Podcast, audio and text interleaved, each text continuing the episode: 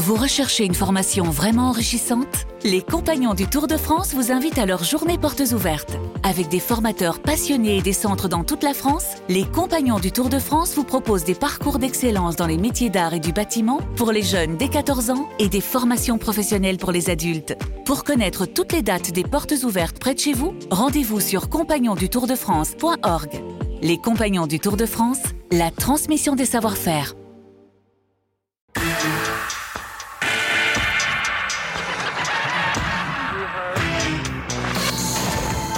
Bonjour, c'est Dominique Rizet. Dans ce podcast en trois parties, nous allons vous raconter, Rachid Embarki et moi, l'histoire d'un vaudeville macabre à Chambéry. Un épisode de Faites entrer l'accusé, écrit et réalisé par Magali Cotard. Rédactrice en chef, Isabelle Clara. Bonne écoute.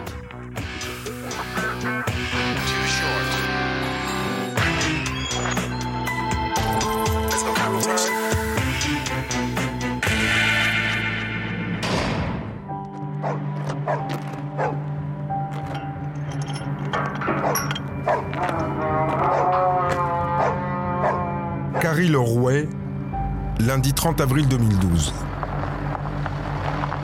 André Juillet, garde-chasse. Ce jour-là, là, le taille préparait un très très très très gros orage, mais très gros. Ce qui a porté mon attention à regarder la mer. Et j'ai dit à mes chiens, euh, profitez vite parce qu'on va pas profiter longtemps, il va tomber les pierres du moulin. Et je suis passé entre la mer et le feu.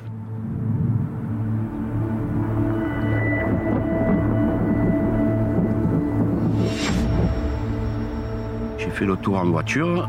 Regarde, j'ai dit, mais on dirait un- être humain ou un mannequin. Donc j'ai retourné deux, trois fois. Et là, j'ai dit, c'est vraiment un être humain. Moi, de tout ce que j'ai vu, c'était du charbon. J'ai dit, c'est encore un coup de la drogue, peut-être.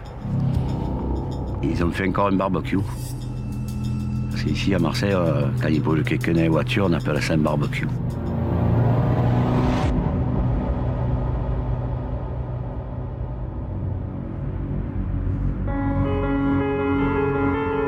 Le lendemain soir, à 350 km de là, un homme se présente au commissariat de Chambéry. Christophe Ferren, Sûreté départementale de Chambéry. Il est inquiet parce que euh, il a plus de nouvelles du tout de son oncle.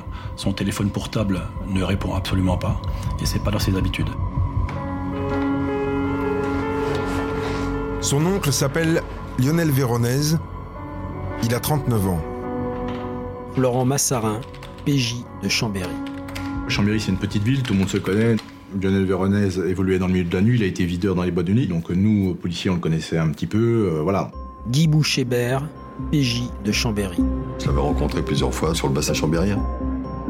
Et donc quand euh, mon collègue m'annonce que Lionel Véronèse a disparu, sans donner aucune nouvelle, euh, ni jamais rentré euh, au domicile, ça c'était, c'était pas pensable. Deux jours, c'est énorme, c'est pas possible. Le neveu en est persuadé. Son oncle est tombé dans un guet-apens.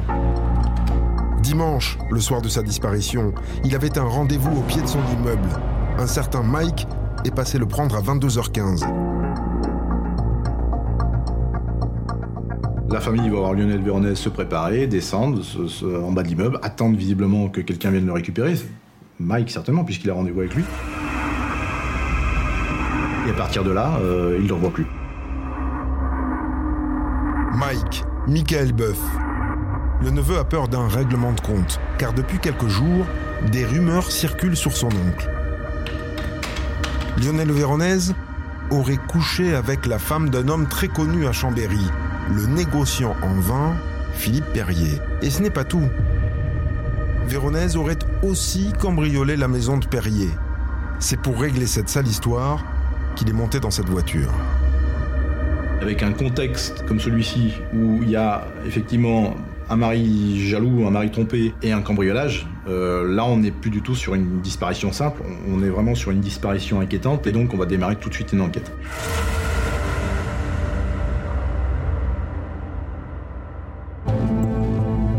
Le Le lendemain matin, les policiers reçoivent les résultats de la téléphonie. Et les nouvelles ne sont pas bonnes pour le disparu. Florent Massarin, police judiciaire de Chambéry. On va se rendre compte que le téléphone de Lionel Véronèse est effectivement coupé depuis le 29 avril. Plus rien.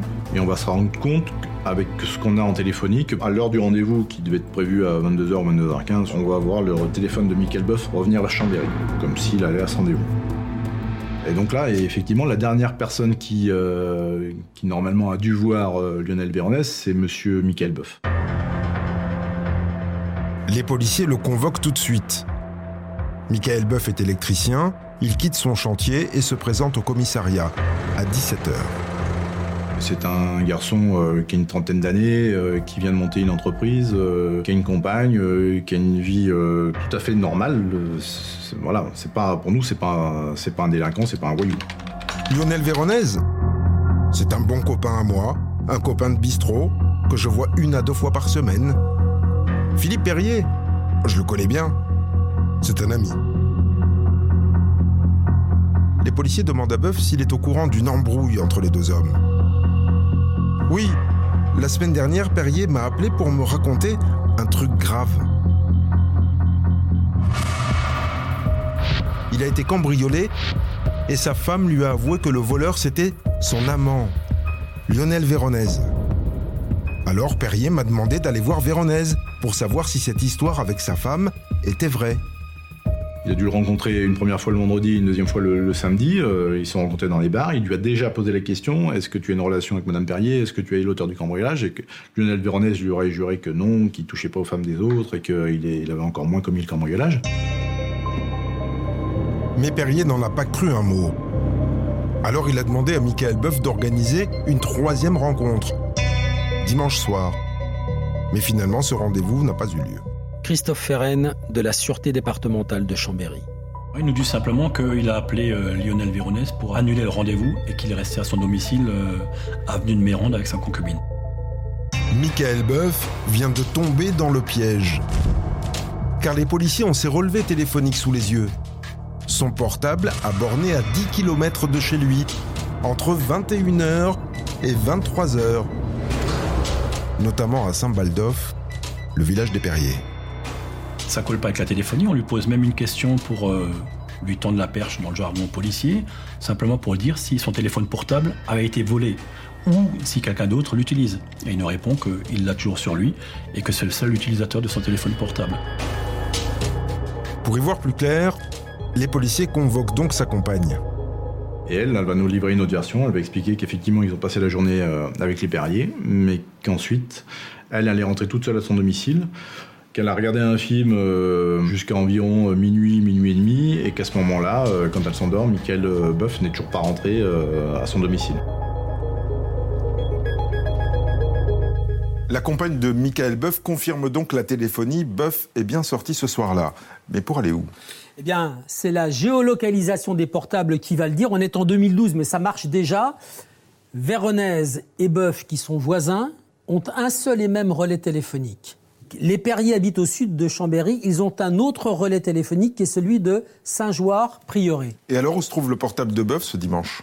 Alors, Boeuf, il a passé le dimanche chez ses amis, les Perriers. Hein. Il y est resté toute la journée avec sa compagne.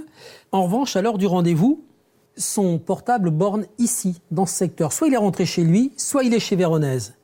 Problème, à 22h42, il borne à nouveau chez les Perriers avant d'être coupé. L'hypothèse, c'est qu'il a passé la journée chez les Perriers, il est allé au rendez-vous avec Véronèse et il est revenu ensuite chez les Perriers. Mais Boeuf dit qu'il a appelé Véronèse pour annuler le rendez-vous. Il y a une trace de cet appel? Oui, cet appel existe. Boeuf a appelé Véronèse, mais chez Véronèse, il y avait son neveu. Et le neveu dit oui, il a appelé. Mais il a appelé pour dire à mon oncle, Lionel, descends, je passe te chercher à 22h15. Et le portable de Véronèse, il parle aussi? Le portable de Véronèse, il est coupé à 22h38 et il ne se rallumera jamais. Trois minutes plus tard, Boeuf appelle Philippe Perrier. Et ça a l'air important parce qu'il l'appelle trois fois toutes les 30 secondes, avant de passer un quatrième appel sur le téléphone fixe de Philippe Perrier. Et pour les policiers, c'est clair. Boeuf est allé au rendez-vous avec Véronèse et les choses ont mal tourné.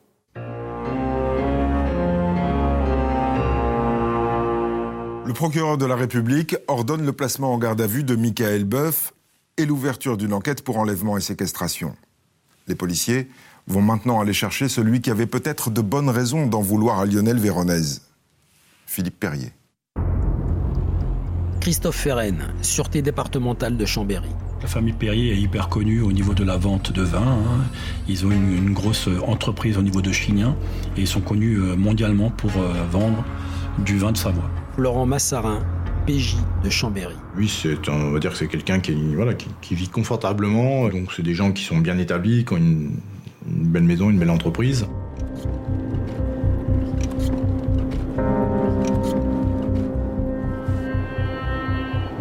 Franchement, ils ont été surpris qu'on vienne à son domicile. Euh, Madame Perrier venait de se, se lever. Il y avait, je pense pas qu'ils nous attendaient du tout. Philippe Perrier est placé en garde à vue. Mais avant de l'embarquer, les policiers fouillent sa maison. On lui demande s'il avait des armes, donc il nous emmène directement au rez-de-chaussée. Il a un grand coffre et euh, énormément d'armes à l'intérieur, comme il fait partie d'un club de tir. Et j'ai également trouvé une mallette où il manquait une arme à l'intérieur. Cette arme, Philippe Perrier raconte qu'elle lui a été volée la semaine dernière. On lui en a même volé deux, ainsi qu'une grosse somme d'argent. Entre 25 et 27 000 euros. Il a d'ailleurs porté plainte après ce cambriolage. Un vol très bizarre. Rien n'a été fouillé dans la maison, à l'exception du placard de la cuisine où se trouvait la clé du coffre. Comme si le voleur connaissait déjà la cachette. Et puis, la fenêtre cassée. Ça non plus, ça ne collait pas. Maître Olivier Fernex de Mongex, avocat de Philippe Perrier. La vitre est frappée de l'intérieur vers l'extérieur, puisqu'on retrouve des morceaux de verre à l'extérieur. Et là, dans l'esprit de Philippe Perrier, commence à naître un certain nombre de questions, de doutes, qui seront levés dans la nuit suivante par les aveux de son épouse. Nathalie fumait cigarette sur cigarette, prostrée. Philippe Perrier a compris qu'elle lui cachait quelque chose. Et elle a fini par lâcher le morceau. L'adultère avec Véronèse et le cambriolage qu'elle a organisé elle-même avec son amant. Le monde de Philippe Perrier s'est effondré. Que va-t-il faire? Il va se confier à Michael Boeuf, qui est un ami, effectivement, de Véronèse, et qui va lui dire Mais je, vais me renseigner moi-même. On peut éventuellement arrêter les frais en rendant notamment l'argent. Jusqu'ici, Philippe Perrier raconte donc la même histoire que Michael Boeuf. Le cambriolage, les deux rencontres avec Véronèse et un dimanche soir tranquille à la maison.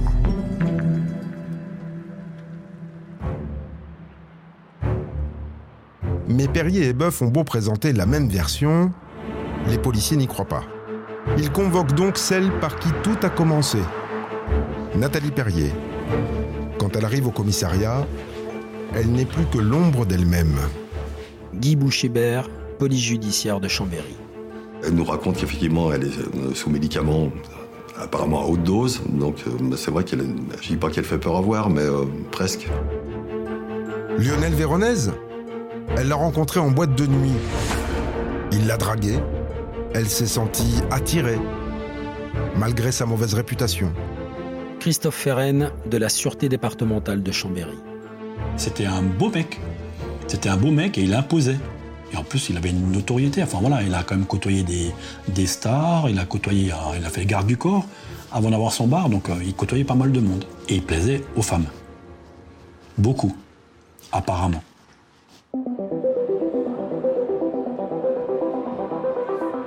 La première fois qu'ils ont couché ensemble, c'était dans les vestiaires du VIP. Une boîte de nuit, il y a un mois, un mois et demi.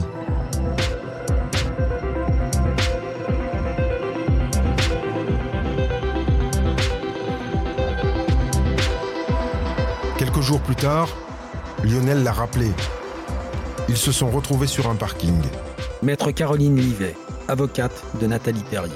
On peut pas parler ni de tromperie réelle, ni d'adultère euh, total, parce que, bon, euh, je crois que la relation avec Lionel Véronèse, c'est trois fois, quoi. Enfin, je veux dire, des, choses assez furtives, en fait. Euh, mais, mais je pense qu'elle est quand même, oui, elle est amoureuse. Mais Lydie l'a tourné court.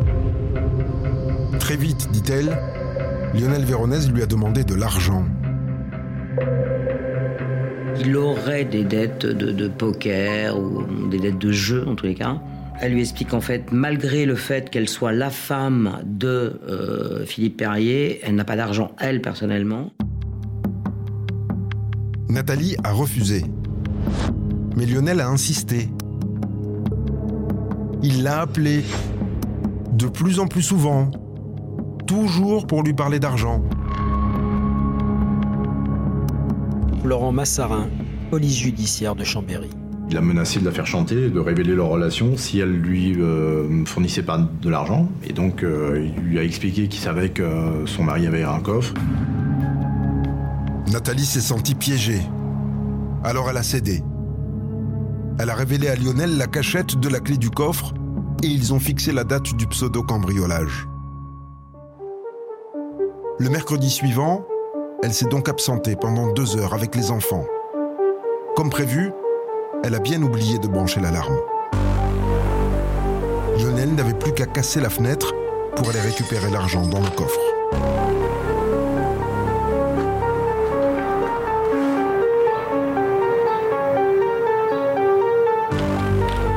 Nathalie confirme qu'elle a tout avoué à son mari. Ensuite, ce qui s'est passé entre les trois hommes n'en sait absolument rien.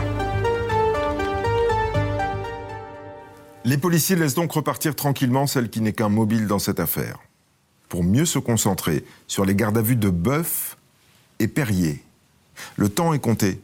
Ils n'ont plus que 24 heures pour les interroger. Après une deuxième nuit passée en cellule, l'un des deux hommes commence à tanguer. Laurent Massarin, PJ de Chambéry. On va réentendre le matin euh, Philippe Perrier. Et là, lui, finalement, après nous avoir donné d'autres versions, va nous dire qu'il y a bien eu un rendez-vous entre Michael Boeuf et Lionel Véronèse. L'intuition des policiers était donc bonne. Boeuf et Véronèse se sont bien vus dimanche soir. Et après le rendez-vous, Boeuf est revenu chez les Perriers. Et là, Michael Boeuf lui a expliqué que le rendez-vous s'était mal passé, qu'il s'était brassé, mais voilà. Donc on lui demande, mais ça veut dire quoi? Il dit ah bah se secouer un petit peu, mais sans qu'il y ait de violence. Sans violence? Mais oui, bien sûr. Les policiers passent donc une tête dans le bureau d'à côté, histoire de voir ce qu'en pense Michael Boeuf. Quand on lui explique qu'en gros son copain est en train de lâcher et de dire que oui, il est bien allé au rendez-vous euh, le 29 avril, Michael Boeuf, il dit qu'il comprend pas. Et que non, il n'est pas allé au rendez-vous. Et que Philippe Perrier ment. Vous venez d'écouter le premier épisode de Faites entrer l'accusé consacré à un vaudeville macabre à Chambéry. Retrouvez la suite de l'affaire dans l'épisode 2.